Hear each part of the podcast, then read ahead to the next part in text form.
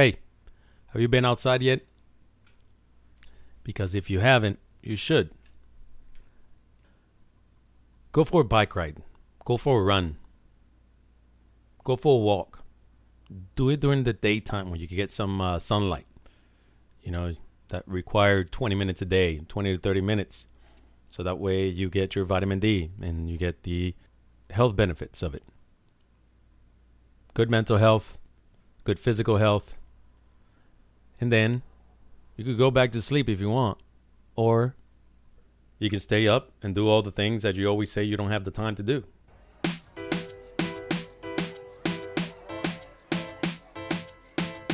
Hello, everyone. Welcome back to the Open Bar Experience. David Dacker, your host.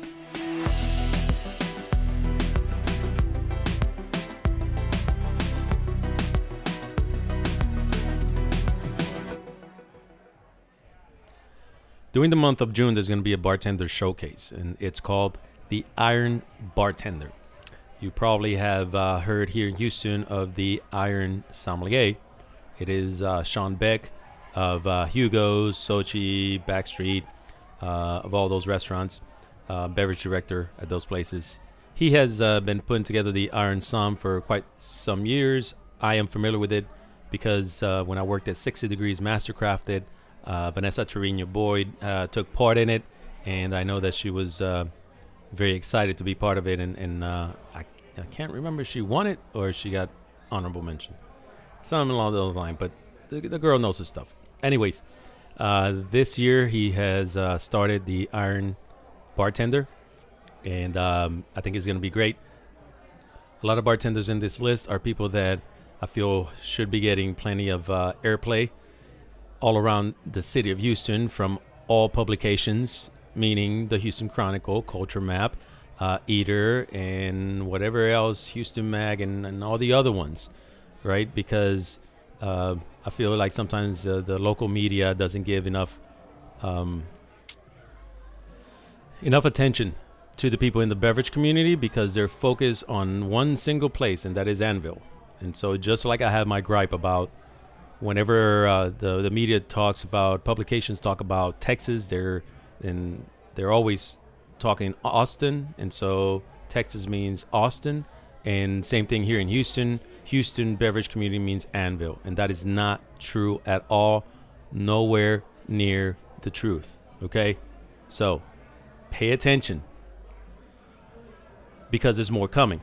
But the point is that there, this is a group of people in a very, very varied um, uh, and in, a very broad uh, concepts. So everything from the dive bar to the the very nice um, cocktail bars, and um, and yeah, Anvil is in there, but it's part of the group. It is not the only thing that uh, people are going to talk about. But anyways, I don't want to digress.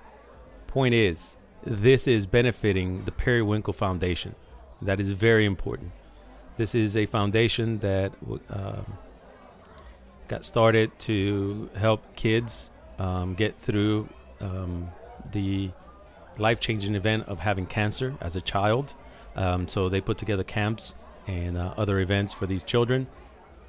Uh, but the important thing here, well, I mean, the whole thing is important, but the, the, the main thing here is that they're also this includes a lot of the, the, the siblings and the family. So it's for the whole family, not just for the child. Because you think of it, and you know, you have a, a kid, a seven year old that has cancer, and they have siblings, whether they're older or younger, and they're watching this happen.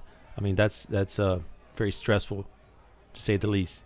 And then in addition to that, you have the parents that are putting so much focus and so much time into the child that has the illness, and they can, you know, inadvertently neglect the other children. So this camp is very important because it brings the families together to have a little bit of time of, of respite, of not having, uh, allowing them to forget about what they're going through for just a day or two.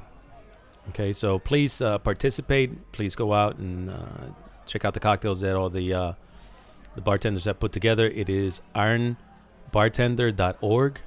There is uh, also uh, you can vote for your popular uh, bartender. It's a popular vote one, and then there's going to be one with judges. But I'll get into that some other time. Right now, I just want you to know that this is happening in the month of June, and that is going for a very good cause.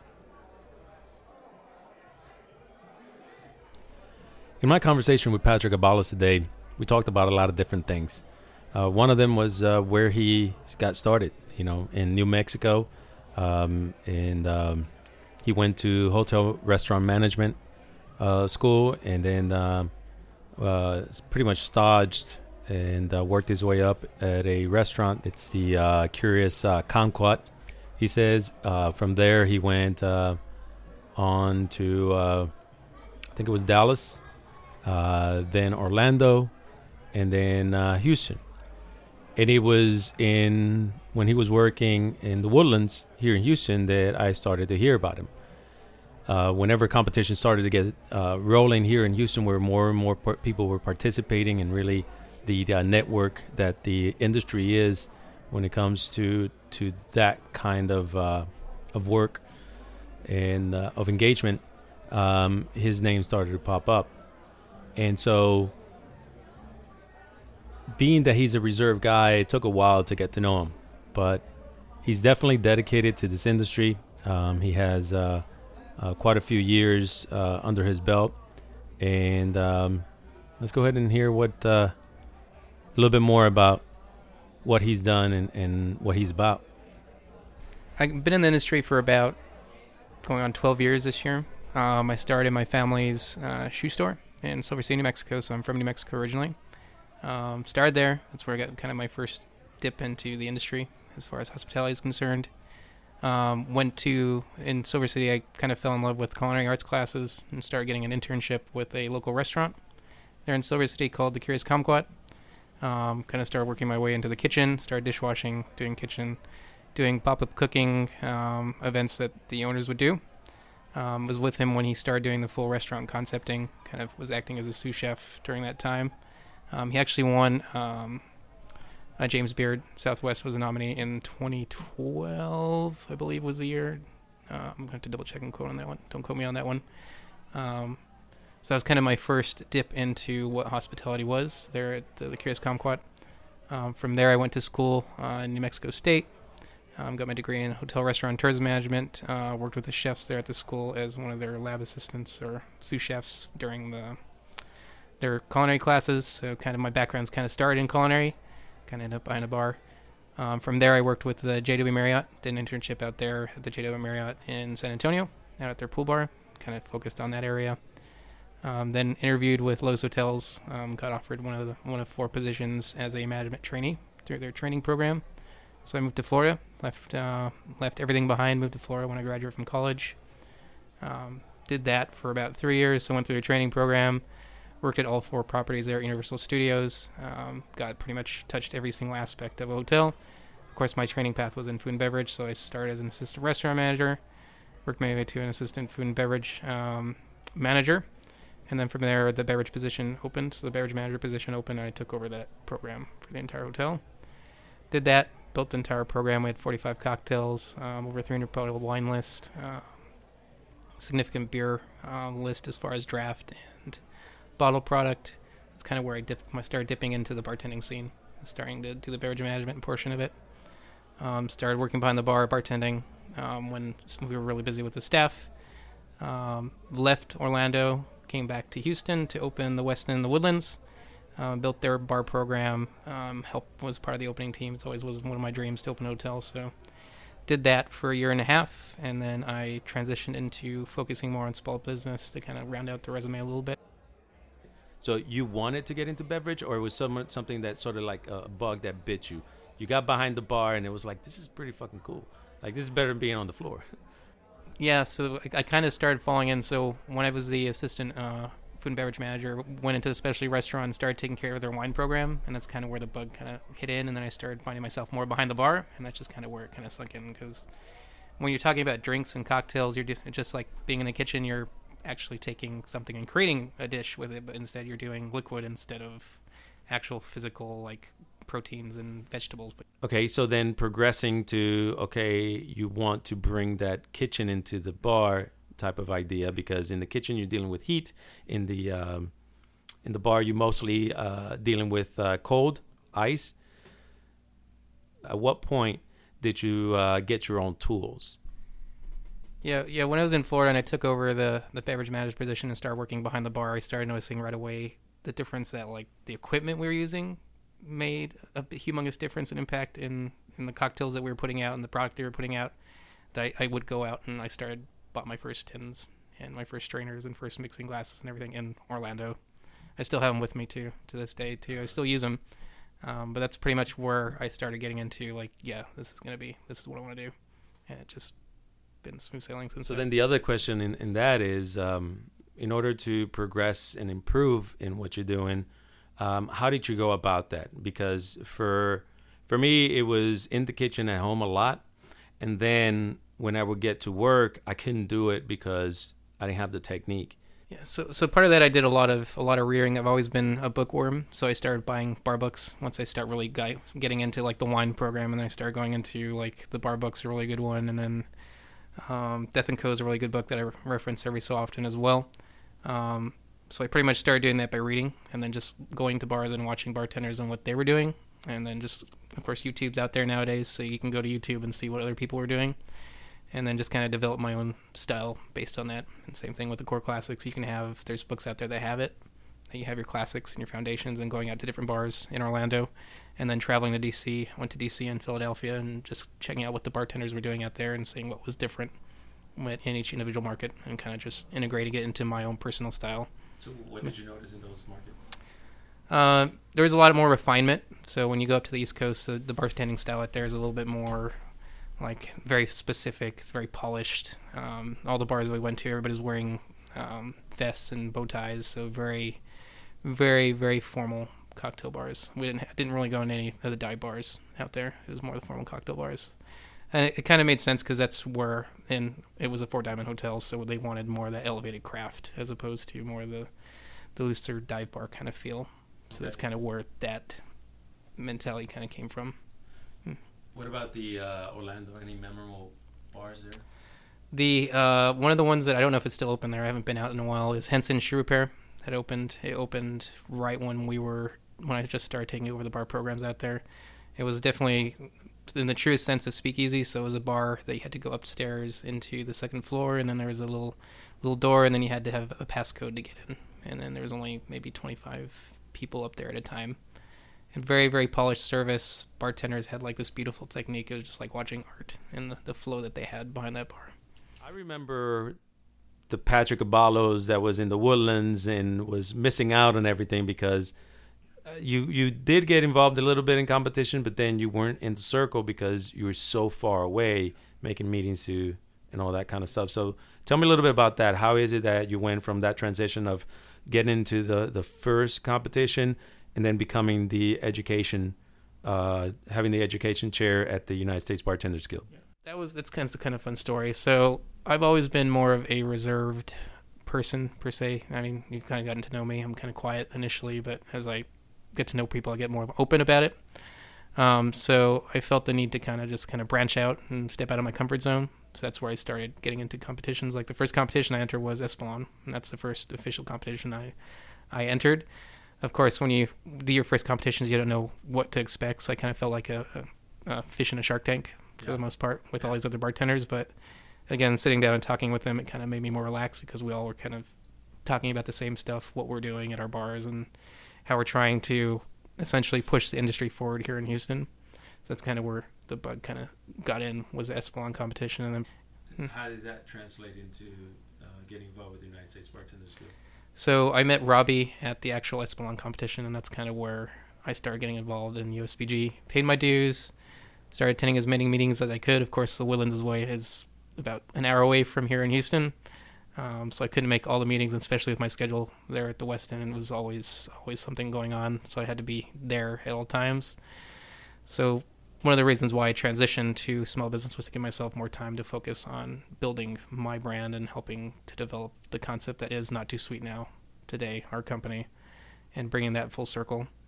Um, so and just it was part of me stepping out of comfort zone, getting involved with USBG, meeting the people, starting to network, and then just starting to branch the connections with the suppliers to us as purchasers, and just kind of bridging those gaps to start integrating it into what USBG is. And that's one of the reasons why we've been really successful as education chairs, having to having those connections that we've that I've worked on building to bring them into what we're trying to do for USBG. So that's why we've been very successful in having at least one once a month a some kind of education seminar focused on whatever spirits we want to do, whatever we want to focus on. Like the upcoming, we have the Garrison Brothers are coming in, not, not necessarily Garrison Brothers, but Garrison Brothers Bourbon is going to be sponsoring it. So uh, Shane from San Diego is coming to town, and we're going to talk about Texas terroir, which I'm actually really stoked about because that's something that I don't think anybody else has done before. So kind of getting into the nitty gritty of what makes Texas spirits Texas spirits and how the terroir here is influential to what style of whiskey they're producing at Garrison Brothers. So doing that, and then also the other one I'm really excited about doing is the Agave Lab with Jorge, um, and he's he's a national one of the national educators for Diageo, for Diageo, and having him come in and do the lab that they normally do only for specific accounts, but having him come in and do one specifically for Houston USBG, which is really exciting because normally we won't get that opportunity. So then, whenever you, you talk about uh, moving the uh, Houston um, beverage uh, scene and the craft scene forward, um, how do you feel within the the Texas um, the context? What is it that, that you think that we're lacking? So Houston as a whole, I think, is is actually is getting more recognition than it used to. Um, we're getting we're starting to become like a food and beverage mecca here in, in the United States. Um, we are such a humongous and diverse city that it's again it's been overlooked just because of our size. I think um, normally people think of Austin when they come to Texas um, because Austin has has that hodgepodge of good food, good bars. But Houston is coming up to the point where it has really we have really good food and we get really good bar programs coming on board. Um, so I think it's just been more a lack of recognition on the national scale that's been happening. Like locally, people know what we're doing here in Texas, but I think people haven't necessarily looked at Houston just because of the size of the city which plays a big port, portion of it. Um, and then if you look at the industry that Houston has as a whole, it's more oil and gas, and we don't have. We're getting more diverse, but I think that's something that's been holding us back. How is, how is it for you in this process of transitioning from being a bartender? So you you never really just were bartender. You you, you always sort of like were in charge.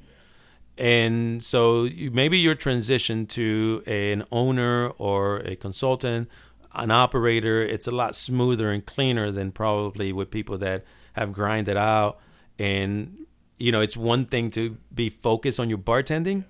And then all of a sudden it's like, okay, you're in charge of everything.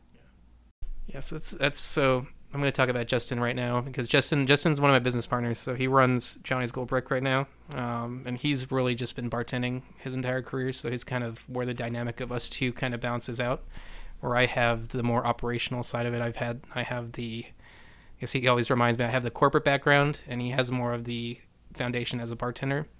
So yeah, in that aspect, I'm very. It's very easy for me to transition over to like consulting and stepping into the role of like helping them develop their programs and get their bar managers going and get their bar teams together, um, developing the culture for for whatever concept they're building out.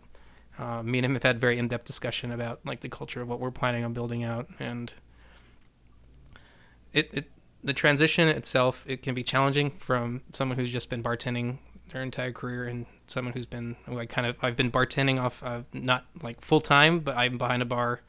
I've built my skills. I've I bartend now at Mongoose versus Cobra as well on Tuesdays, so still keeping that that whole thing going and alive while still managing my programs. Um, it can be a tough transition just because the it's a it's not necessarily it's a set mentality that's built in to bartenders, but again, it's just bridging, being able to bridge that gap of I'm no longer just a bartender. I'm in charge of this bar program. I need to make sure I keep it going. Um, charge of scheduling, scheduling taking care of staff now, not just worrying about your station, worrying about the entire, the entire, the, the, the success of the unit falls on you. Essentially, if you're the general manager of a, of a bar of of a bar, you're in charge. I mean, there's no one else. It's you, and there might be an owner above you, or you might have an assistant manager as well. Um, but it's just being able to take what you've learned as a bartender when you're dealing with people. So that's real in and of itself. Dealing with people is a very unique job, and you have to approach it uniquely for each individual person. And the same thing with managing people. It's just like dealing with people behind a bar. Each person, each one of your staff members is different.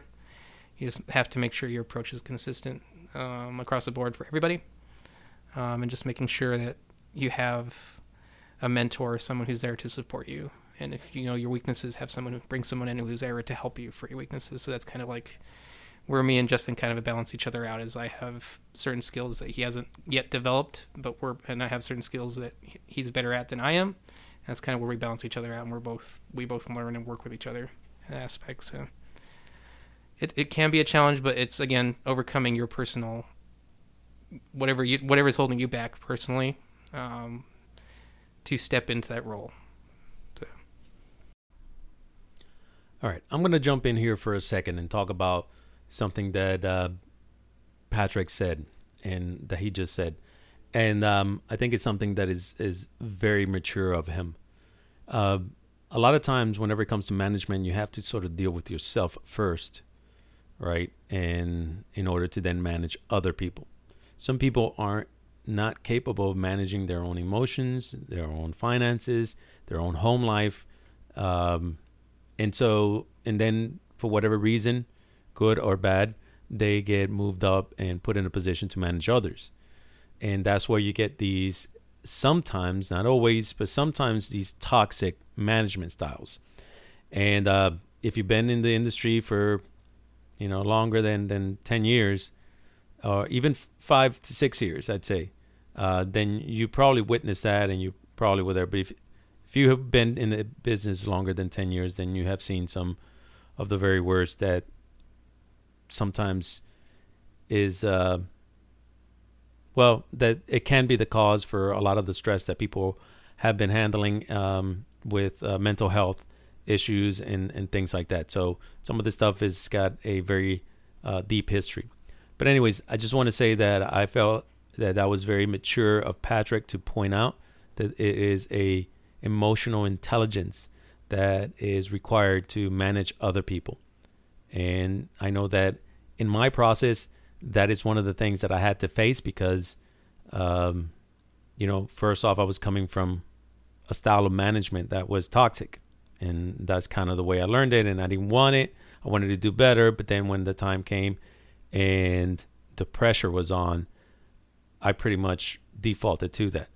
Over the years, I've been able to to soften that and uh, and to develop a, a very different style um, that I feel is based on competence, but it's also based on the uh, constantly changing and in flux with whatever the concept is and whatever um, the level of the team that I have is.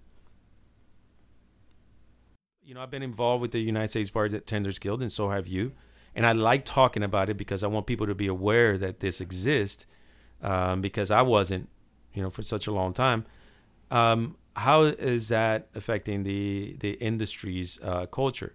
But first, I start with the culture of you know a single unit, a single bar. So, so this is something that, again, I'm going to reference Justin because we're building a bar. We're planning on opening a bar soon. So we have had a lot of discussions where we sit down and Phil, we, we sit down and talk about how Justin's very about the feelings. So I've kind of I use that language a lot because I, I feel a certain way about something. Um, so that's normally how we tell each other, like, we should do something. We feel a certain way about something. We feel strongly about that thing. So it all starts with what, if it's a concept that you're not developing and it's for someone else, you need to understand what that owner is going for. Um, first and foremost, you need to understand the market that you're plan- that it's in. So within the one mile radius, two mile radius, five mile radius, and as a city as a whole, see where the market trends are happening because trends are really important. That's going to dictate what you need to put on your menu and whatever vibe you're going for. Um, and if you're opening your own place, it's whatever you want to do. But again, um, looking at the market and the trends are really important as far as developing a culture. And then once you understand what's happening within your market, then you can start developing the culture of what you're planning, your establishment is planning to be, and the feel and the vibe of that bar. And then who you need to bring in, what you what your expectations are for that for that uh, culture. But it's all about ingraining that at the very beginning. So anytime we go in and I consult somewhere, um, we go in, we kind of assess and see what's what's going on, what's how the, the bar staff is, what the vibe is, Of course, when you go in and you start changing something, you're always going to have the people that drop off that you know maybe were not a good fit for what you were trying to do because they didn't see the value in what you were trying to bring to the concept as a whole. Um, but the first thing you got to do is get the staff on board, understand who your staff members are, get to know each staff, each bartender individually, understand the management of that unit, um, and then from there you can start reinforcing if they have a culture that they were trying to develop that they didn't necessarily enforce as well kind of stepping in and enforcing that culture because that's something that people t- lack to do. So the owner might have a vision of what they're planning on doing for the concept but they didn't they didn't follow plan a b c d e and f it fell off at a and b and it just kind of the culture kind of died down and the managers and the staff kind of took over and developed it into their own so just kind of stepping in and and being on top of what you're planning on being for. If you feel strongly about something, make sure it's known. Let let make sure the owners know, the staff knows, and um, just turn it into part of whatever the program is that you're building to develop that culture. Taking care of your people is really important. Understanding understanding what your bartenders and the needs of your staff is is the most important to developing a successful culture in whatever concept your single unit you're trying to open. And and this is two different camps right? Some people it's like, oh, we're family, right? And other people it's like we're a team. And I'm more of a team type person because I feel that if you if you build a strong team, right? You put everyone in their strongest, the thing that they're the best at. The family aspect is going to take care of itself. Because frankly, I've worked in places to where I didn't like some people. You're not family, not even close, right? But you're very professional. You're really good at, it. And I know that whenever you're on the floor, you're behind the bar with me, you're going to take care of these things. And I know that my support for you, like, is going to be uh, reciprocated whenever you have the time to support. So it's like a really good working uh, relationship, therefore, a really good team. But we're not going out for a beer, right? For whatever reason. And, and that's just natural. You shouldn't force that. And that's, that's the way I feel about that. But then there's other people that build really good cultures with the whole uh, idea of we're, we're family here. And so I, I don't have anything against that. But I know that once you have a strong team, some of those people, after a, amount, a certain amount of time, you know, you work with someone for two, three years, some of those people are going to feel like family to you. And I, that's why I say it's, it's going to take care of itself. And then I just think that that uh, the other part is like you're saying A, B, and C people forget that it's A through Z and then start again. One of the Repeat. things I like, so kind of going back real quick, one of the things I like saying when I'm talking to owners and operators when we start a consulting gig is we're not trying to reinvent the wheel. I'm like thinking of it as like you take your tires, you get them to rebalance, rebalanced, and rotate it.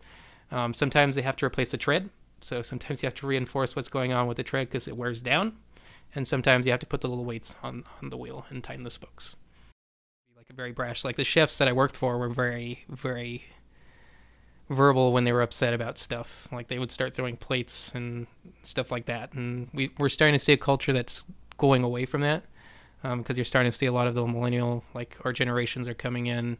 We're very aware of what's happening within our area, and we're very conscious of what's happening. So that's where we're starting to get a little bit more of the I guess I guess the best word best way to put it is is politically correct um, approach to culture, which not necessarily is the best thing that's happening because you want to keep a sense of culture. It's supposed to be it's supposed to be unique to each person. Right. Um, so that's where kind of you know corporate mentality of every cook finding that right cookie cutter person that fits in to culture. Yeah. Um, it works. I mean, because that's what they want. That's how they keep their culture consistent. But when we're talking like small environments, we have our little subcultures with even within Houston, we have our little demographic bartender groups that'll kind of hang out with each other and it's kind of cliquish, um, using that dirty word too as well. But we have that subset of bartenders that have only they only hang out or they're associated with this group, and then you got this other bartenders that are associated with this group, and another set of bartenders that are associated with this group, and it's just trying to find a way to bridge that gap where everybody's kind of interconnected. Um, and I think USBG does a really good job of trying to hit all those different subsets within Houston. So we have bartenders from all the different major bar players in Houston that are involved in some way or another to uh, USBG, and we do that through just having engaging events with the, with the different supplier partners, going out doing community uh, community service activations and stuff stuff like that, and keeping them involved. Um, I think I think it's just all about making sure that everything is cross engaged. Again, we're in a very politically correct environment right now, so it's kind of one of those where you gotta kind of gotta walk a fine line. But again, as bartenders, we're all rogues internally, Yeah. as you know, as you know. Um, so we have our feelings about things. Some some of us are a little bit more vocal than others, but again, it's all about just having making sure that you're able to have that uh, emotional intelligence where you're able to be aware of what you're saying and how you're saying it to someone and how it might be interpreted a thousand different ways and we we are such a small we're such a large city but as a whole the bartending community even nationwide we're such a large bartending community but everybody kind of knows everybody Yeah. yeah and it's kind of it's kind of cool kind of cool when you think about it like we know people from la we know people from new york austin um, dc florida there's everywhere everybody's everywhere oklahoma San Diego. Just like your network is everywhere. We all are entitled to our opinions, but in that same point, we just have to make sure we're being respectful to that other person and not being disrespectful to them and understanding where they're coming from. Because I can understand where other people come from too when they have a difference of opinion as well. So that plays a big role in it. Yeah, I get what you're saying, but no, no, I'm just playing. Um, I have this thing about political correctness, and I don't like to use that word anymore because um, speaking of, of the restaurant culture, how it has changed and what millennials millennials have done, is I think it's just taken away the uh, the unnecessary um, uh, crass and aggression that has existed. Political correctness, I think, right now has been tainted out of the the extreme people that feel like you have to walk on eggshells. I've never been willing, not good at or anything. I've never been willing to walk on eggshells because I feel that is that is the way you destroy um, individuality. And if you're a creative, then you never want to destroy individuality because that's where that's where the beauty of what you do is. And and to the point of the people that are not Anvil, because Anvil has, you know, it, up to a point, I felt like it was fortunate. We were fortunate that they dominated certain aspects of the industry. At this point, I think they're doing us a, a disservice, and not so, not so much Anvil. I, I love the bartenders there. I think are phenomenal, and I know them from before, uh, some of them, and I think that there is an incredible service of what they have done and adjusted and adapted as bartenders. But I think it, we have to be cautious because, again, going into that Austin thing to where it's like we're talking about Texas, then we're talking about Austin, talking about Houston, then we're talking about you know only Anvil, and it's like, well, what what are we, what are we doing anything? I'm okay. So Red Bull vodka, that's all I'm doing now, right? Because isn't we're never gonna get noticed, and I I feel that is sort of kind of one of those things whenever you start being a victim of your own success, uh, sort of. And you know i think it's more than that uh, because of my experiences but i'm not going to get into that right now. And the thing is again what you you you're not coming from there right? And justin uh, nathan rafael um, uh, andrew chapa uh, you know and they're chris morris um, you know there's there's you know unfortunately it's kind of one of those moments where you blank out all the names but there are tons of people that have done really great things here in the city that haven't necessarily gotten the attention that I feel they deserved because of this one thing that people just it's easy to remember but it's uh within our community I think there's a, it's, it's, a disservice whenever we don't start to promote one another. Um in in that sense and again the bartenders at Anvil I love them Tommy is a guy that I have watched for a while, and I swear to God, that guy is like a 60 year old bartender that just knows what you want before you want it, you know, and just treats you that way every time.